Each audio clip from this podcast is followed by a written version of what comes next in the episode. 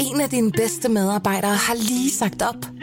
Heldigvis behøver du ikke være tankelæser for at undgå det i fremtiden. WinningTemp indsamler data gennem hyppige og anonyme medarbejderundersøgelser, så du lettere kan mærke pulsen på dine medarbejdere og støtte der, hvor der er behov. Kunder som Alfa Laval, Orkla og Volvo bruger allerede WinningTemp og ser, at det øger trivsel, reducerer turnover og hjælper med at fastholde talenter. Få gratis gennemgang allerede i dag på winningtemp.com. Berlingske.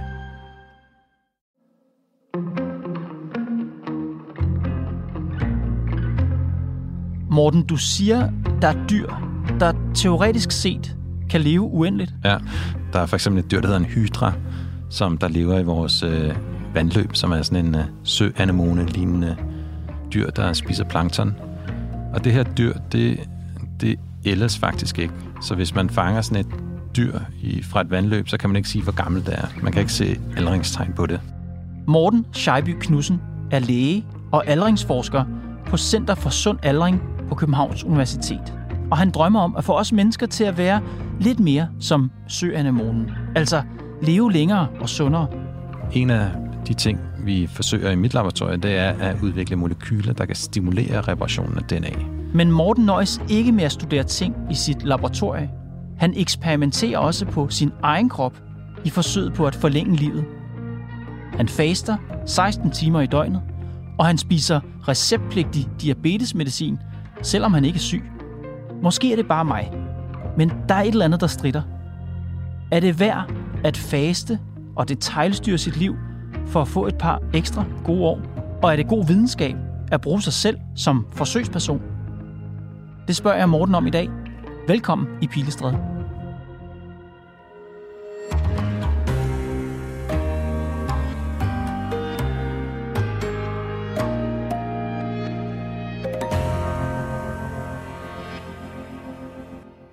Jeg har en søn på snart fire år, Ja, og han har lige opdaget, at vi skal dø. ja. Alle sammen. Mm. Og han er utrøstelig. Han Ja. ja. er så ked af det. Jeg prøver, jeg gør, hvad jeg kan, ikke? Altså, jeg, jeg siger, prøv at høre, Axel, vi lever i lang, lang, lang, lang tid. Mm. Uanset hvad jeg siger, uanset hvor, hvor meget jeg prøver at trøste ham, så er han stadig ked af det. Og så siger han, men far, hvorfor skal vi dø? Mm. Hvad vil du sige til ham, hvis du skulle prøve at forklare det? Altså, det er jo et sådan helt fundamentalt spørgsmål. I, det, det er jo sådan nærmest eksistentialistisk. Øhm, og vi ved i bund og grund ikke helt præcis, hvorfor vi bliver gamle og dør. Mm. Du forsker jo lige præcis i aldring og hvorfor vi dør. Kan du ikke præsentere dig selv? Ja, jeg hedder Morten Skejbe Knudsen. Jeg er lektor på Center for Sund Aldring, og jeg har en øh, forskergruppe, som der fokuserer på at forstå aldring og forstå, hvordan vi kan leve sundere i lidt længere tid. Mm-hmm.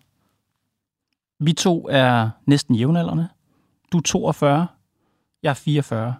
Og jeg synes, at mine tanker om at blive ældre har ændret sig de sidste par år.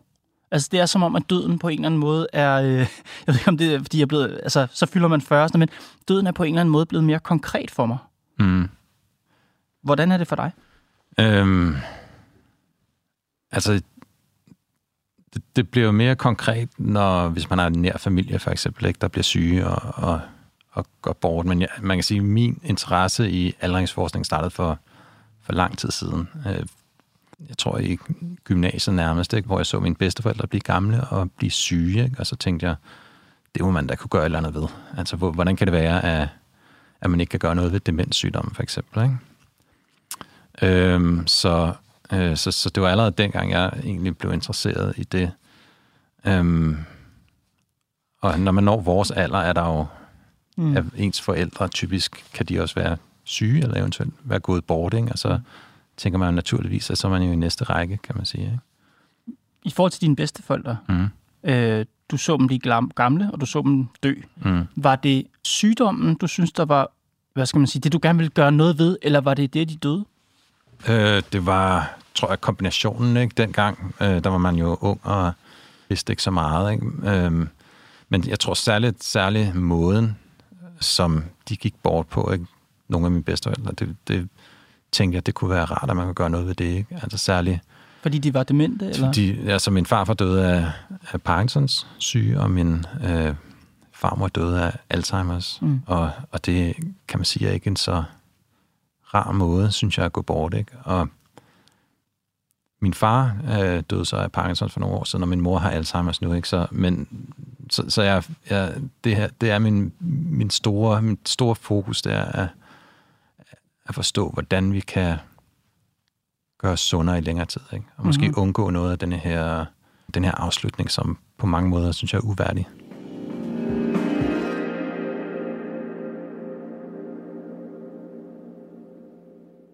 Du sidder her i dag, mm-hmm. fordi jeg læste et interview med dig i Berlingske, mm-hmm. øh, og der var en sætning i et citat fra dig, som jeg, jeg stoppede helt op og, og undrede mig over det, og jeg fik lyst til at snakke med dig om det. Mm-hmm. Fordi du siger i interviewet, det farligste, vi kan gøre for vores helbred, er at blive ældre. Og det synes jeg er en virkelig underlig sætning, fordi du får, du får ja. det jo til at lyde som om, at det er mit eget valg, om jeg vil blive ældre.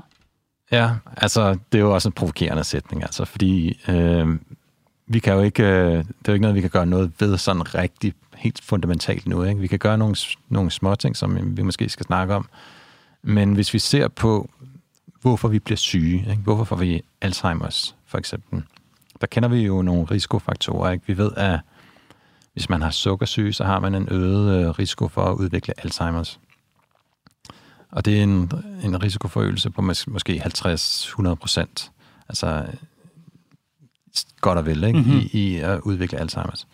Men hvis du går fra at være 30 til at være 80 år gammel, så øger du din risiko for at få Alzheimer's med 10.000 procent. Så det, det er meget, meget, meget, meget, meget værre at blive gammel, end det er at, at have sukkersyge, for eksempel. Ikke? Det forstår jeg godt. Det jeg ikke forstår, det er, at det er jo ikke mit valg, om jeg bliver 80 år. Det gør jeg jo bare, altså hvis jeg, hvis jeg overhovedet lever så længe. Altså jeg kan ikke gøre til eller fra, tiden går jo. Nej, det er rigtigt. Så hvad mener du med det der med, at det er det farligste, vi kan gøre? Ja, jamen altså, det? Det, man kan sige, det, det er jo noget, vi, vi kommer til automatisk, ikke? så det, det er ikke noget, vi kan gøre så meget ved på nuværende tidspunkt. Så det er rigtigt nok. Ikke? Man kan ja. sige, det, det er det farligste, vi kan blive udsatte for. Ikke? Det er at, at blive gamle, kan man sige. Livet er farligt? Livet er farligt, mm. helt klart. Ikke? Man kan dø af det? Man kan dø af det. Ja. Det, er, det er jo en, en del af det, må man sige. Ja. Men hvad er det, du vil, men når du siger, du siger selv, det er en provokerende sætning, hvad er det, du egentlig gerne vil have vores opmærksomhed til at være øh, rettet mod? Jamen, der er, en af pointerne her er jo, at vi begynder at forstå nogle ting, som vi kan gøre ved at reducere de her risici, der er, når man bliver ældre. Ikke? Sådan at vi kan være sundere i længere tid. Og der begynder vi at forstå nogle af de molekylære mekanismer, der ligger bag de her ting, der sker, når man bliver gammel. Du og din forskningsgruppe arbejder på at udvikle molekyler, der kan påvirke reparationen af DNA. Ja, altså vi, min gruppe fokuserer på at finde måder, hvorpå vi kan være sundere i længere tid. En af de ting, der sker, når man bliver gammel, det er, at vi får skader på vores DNA. Altså hvis vi tænker på en bil for eksempel, ikke? vores bil iltes og ruster og bliver gammel. Mm-hmm. Og på samme måde så ruster vores DNA faktisk også. På grund af, at vi trækker vejret og får ilt i vores blodårer og ud i vores celler. Den her ilt kan ilte vores DNA, altså kan ruste vores DNA. Og de her DNA-skader kan man akkumulere over tid, og det medvirker formentlig til aldringsprocessen. Vi har en masse enzymer, altså små maskiner, der forsøger at reparere vores DNA hele tiden. Mm-hmm. Og en af de ting, vi forsøger i mit laboratorium, det er at udvikle molekyler, der kan stimulere reparationen af DNA. Okay. Hvis det lykkes at lave molekylet og modvirke skader på DNA, hvilket potentiale er der så i det? Det har et stort potentiale netop for at, at behandle mange aldersrelaterede sygdomme. Ikke? Ideen er, at måske kan man tage en, ligesom en vitaminpille om morgenen, mm-hmm og så modvirker man nogle af de ting, der sker i aldringsprocessen, og det gør, at man kan leve sundere i lidt længere tid. Okay, så det er effekten af det, igen, den teoretiske effekt, hvis det kan lykkes at undgå DNA-skader, eller øh, at man kan reparere med de her molekyler, det er ikke, at vi lever så meget længere, det er bare, at de sygdomme, som vi forbinder med alderdom, dem kan man måske få bugt med. Ja, altså det er teorien. Ikke? Det er det, Men vores udløbsdato, den vil forblive nogenlunde den samme, eller hvad? Jeg tror, vi vil også så se en, en forlængelse af levetiden, formentlig også. Ikke? Det ved vi i hvert fald fra, fra de modelorganismer, vi allerede har testet det, at, at der ser vi en, en positiv effekt. Og hvad taler vi her? Det er en, måske en 20 procent levetid, ikke? så det vil svare til en... En, en 80-årig vil blive 100? En 80-årig vil blive 100, ja.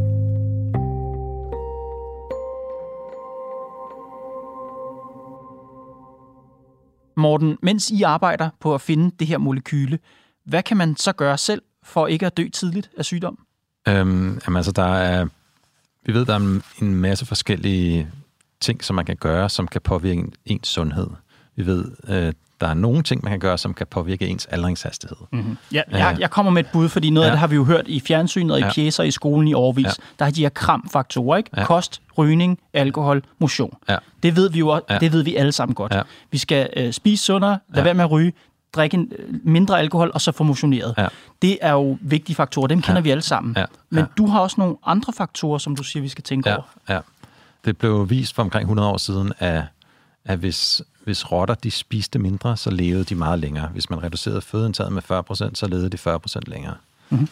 Og der er nyere data, der viser, at hvis man faster, så ser det ud til, at det har en gavnlig effekt på sundheden.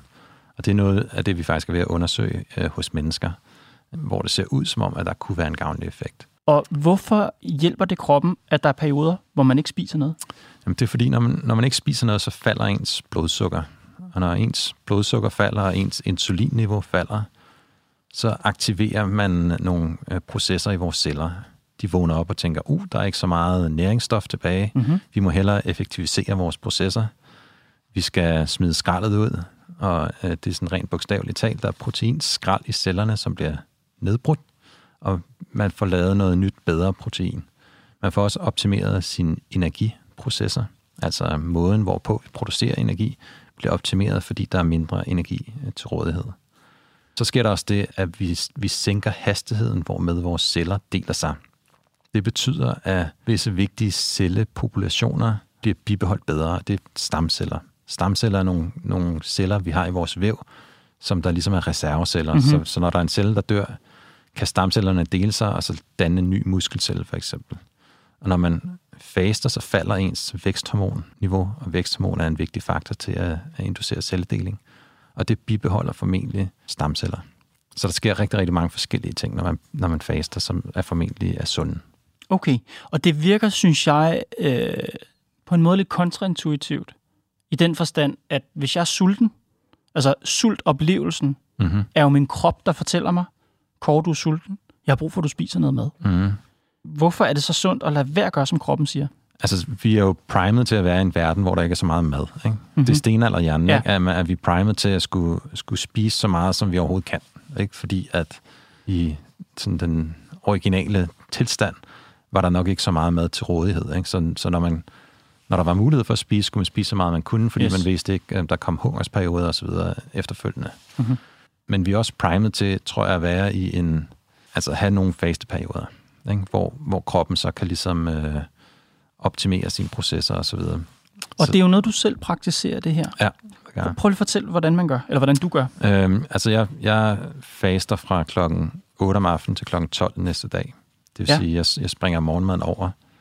Og denne her måde at faste på, synes jeg er nem, fordi at, at man kan man kan spise frokost, og man kan spise aftensmad. Ikke? Og det er jo to måltider, der har enorm social øh, vigtighed. Mm. Prøv at fortælle om en, en normal dag i dit fasterliv. Altså, hvordan du, du vågner der om morgenen, og så bare, bare fortæl, hvad der sker i løbet af dagen, sådan øh, jamen, mad, madmæssigt. Jamen, så tager jeg på arbejde. Og... Uden, en, uden øh, vådt og tørt?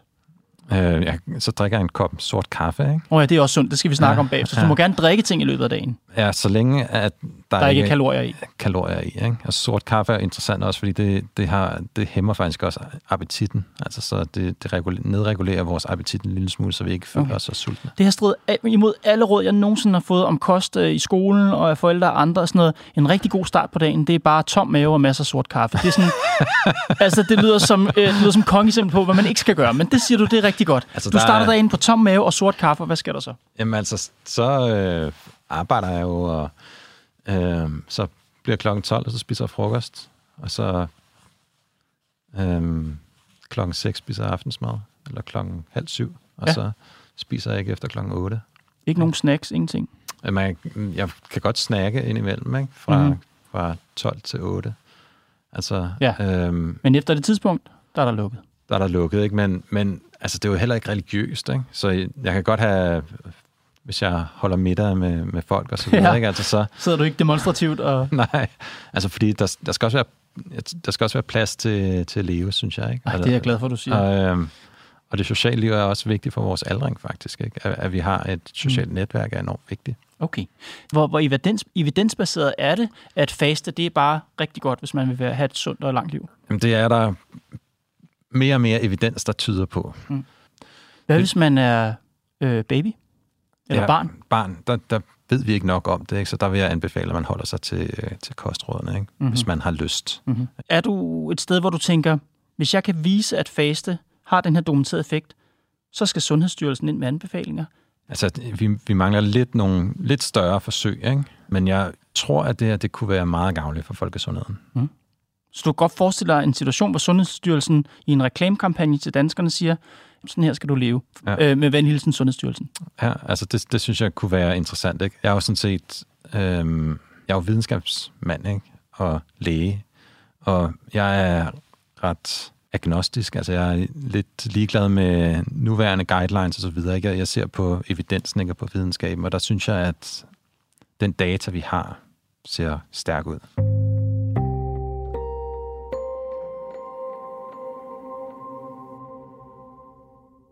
Morten, du fortæller i interviewet med Berlingske, at du eksperimenterer på dig selv. Du udskriver et receptpligtigt præparat, øh, som du tager dagligt. Ikke fordi du er syg. Hvorfor gør du det?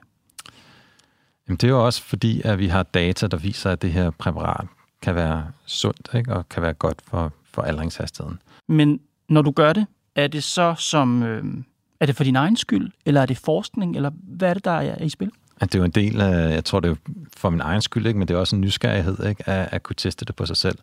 Altså så, så øhm, det, det præparat, det recept, receptpligtige præparat, jeg tager, er noget, der hedder metformin, som er et, et øh, molekyle, der man normalt tager, hvis man har type 2 sukkersyge, altså gammelmands sukkersyge. Mm-hmm.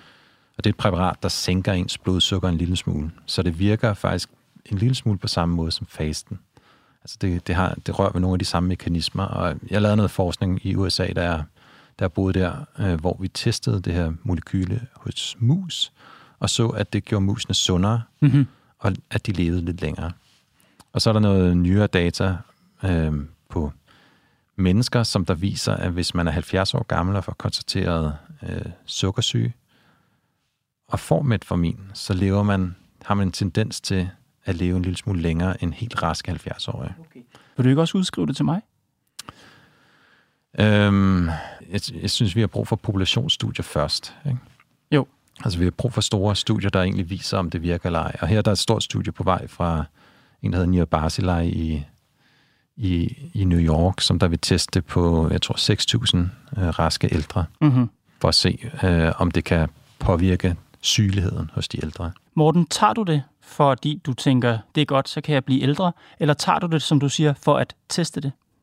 Øh, begge dele, faktisk. Ikke? Altså, det, jeg, jeg ved også, at, at, at nogle af de store risikofaktorer for, for hjernesygdom er sukkersyge ikke? og mm-hmm. højt blodsukker. Så jeg, jeg tænker også for min egen hjernes skyld, tror jeg, at det er en god idé at, at, at prøve at holde blodsukkeret relativt lavt. Så når du udskriver receptpligtig medicin til dig selv, som du tager på daglig basis, er det med... Altså, du siger, det er lidt begge dele, men du har en forskerkasket på, når du gør det på en eller anden måde. Ja, altså, jeg, jeg, øh, man kan sige, jeg kan også fornemme lidt selv, hvad der sker, når jeg tager det, ikke? Altså, ja. øh, og jeg kan også mærke, hvordan det påvirker mit, mit blodsukker, ikke? Jeg kan mærke, at jeg er meget mere sulten, for eksempel, ikke? næste dag.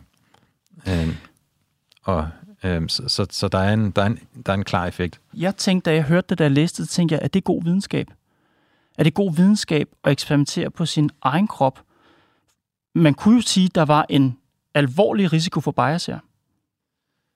Ja, ja, det er der da. Selvfølgelig er der en alvorlig øh, risiko for bias. Altså, altså de oplevelser, du har af at tage ja. præparatet, ja. om du kan løsrive dig fra dem, når du som forsker skal forholde dig til det? Altså, det tror jeg sagtens, jeg kan. Altså, øh, igen, så øh, synes jeg, man skal lade videnskaben tale, ikke?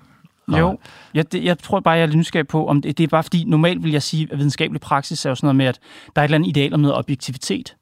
Der er og masser, når man, ja. Ja, men når man ligefrem eksperimenterer på sin egen krop, så tænker jeg, at der er noget subjektivt her, som er i spil, som måske... Jeg ved ikke, om det øh, på en eller anden måde kan konflikte med, din, med, med, med det videnskabelige i det. Øhm, man kan godt forestille sig, at der kunne være bias, ikke? men der er masser af eksempler i historien på, på folk, der har gjort det her. For eksempel, måske det mest prominerende eksempel er, er Barry Marshall, der øhm, havde en hypotese om, at mavesår, det skyldtes en bakterie. Og det tænkte man i mange, mange årtier, at det var noget værre sludder. Og han endte så med at, at lave et mavesårsekstrakt fra en patient og drikke det, så han selv fik mavesår. Og så behandlede han sig selv med, med antibiotika og kurerede sit eget mavesår. Og han fik Nobelprisen i 2005. Ikke? Så der er masser af eksempler på det her i historien, ikke? og jeg tror, at man, man må også stole lidt på sin egen videnskab ikke? som videnskabsmand. Så, så, så jeg synes ikke, at det er så radikalt, som, som det egentlig øh, lyder. Der er masser af eksempler på det her i historien, ikke? og jeg tror, at man, man må også stole lidt på sin egen videnskab ikke? som videnskabsmand. Så, så, så jeg synes ikke, at det er så radikalt, som, som det egentlig øh, lyder. Det minder mig om ham for ride, ham lægen, professor Bondo, som får implanteret et cancerfyldt organ, mm. et hepatosarkom. Ja. Øh, altså i videnskabens navn. Altså, det er jo, undskyld Morten, det lyder bindegalt. Det lyder, binde, det lyder helt gagak. Jo, men at, altså, så gagak er det jo heller ikke. Altså, det var ikke man kan sige, hvis, hvis det var et præparat, jeg tog, som der var meget farligt, ikke? Mm-hmm. så mhm. ville jeg sige, det var gagak. Ikke? Men for min har opdagede man for 100 år siden. Ikke? Mm-hmm. Det opdagede man i 1922, tror ja. jeg. Og det har været brugt i 50 år, øh, og har en meget mild bivirkningsprofil. Ikke? Så det er ikke på den måde, i langt de fleste tilfælde, er det ikke et farligt medicament. Ikke? Mm. Så, så det er ikke et, jeg synes ikke, det er et farligt forsøg at udføre på mig selv. Så derfor er jeg, er ret tryg ved det. Morten, du fortalte før, at selv hvis det lykkes jer at lave det her molekyle, der øh, hjælper i forhold til DNA-skader, så er det jo bare en, en klods blandt mange i de her øh, bestræbelser på at give os en sund alderdom. Og tror jeg også, tænker nogen, forlænge vores liv. Tror du, du taler om den der søanemone i starten. Er det muligt at lave mennesket om til sådan en søanemone? Altså er det muligt at forestille sig, at vi kan leve evigt?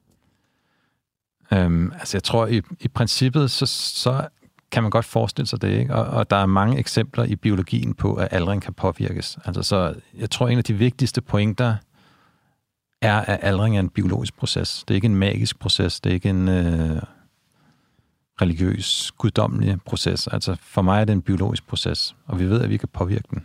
En biologisk proces, der måske kan stanses? Der måske kan stanses, ikke? men det ligger langt ude i fremtiden, tror jeg. Men jeg, jeg, jeg vil skyde på, at det formentlig kommer en dag.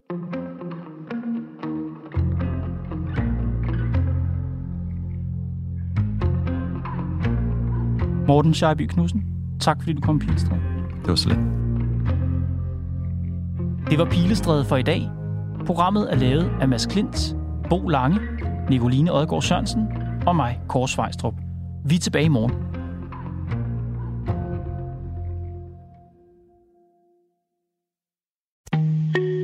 En af dine bedste medarbejdere har lige sagt op. Heldigvis behøver du ikke være tankelæser for at undgå det i fremtiden. WinningTemp indsamler data gennem hyppige og anonyme medarbejderundersøgelser, så du lettere kan mærke pulsen på dine medarbejdere og støtte der, hvor der er behov.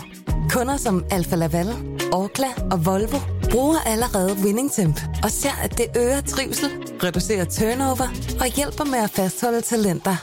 Få gratis gennemgang allerede i dag på winningtemp.com.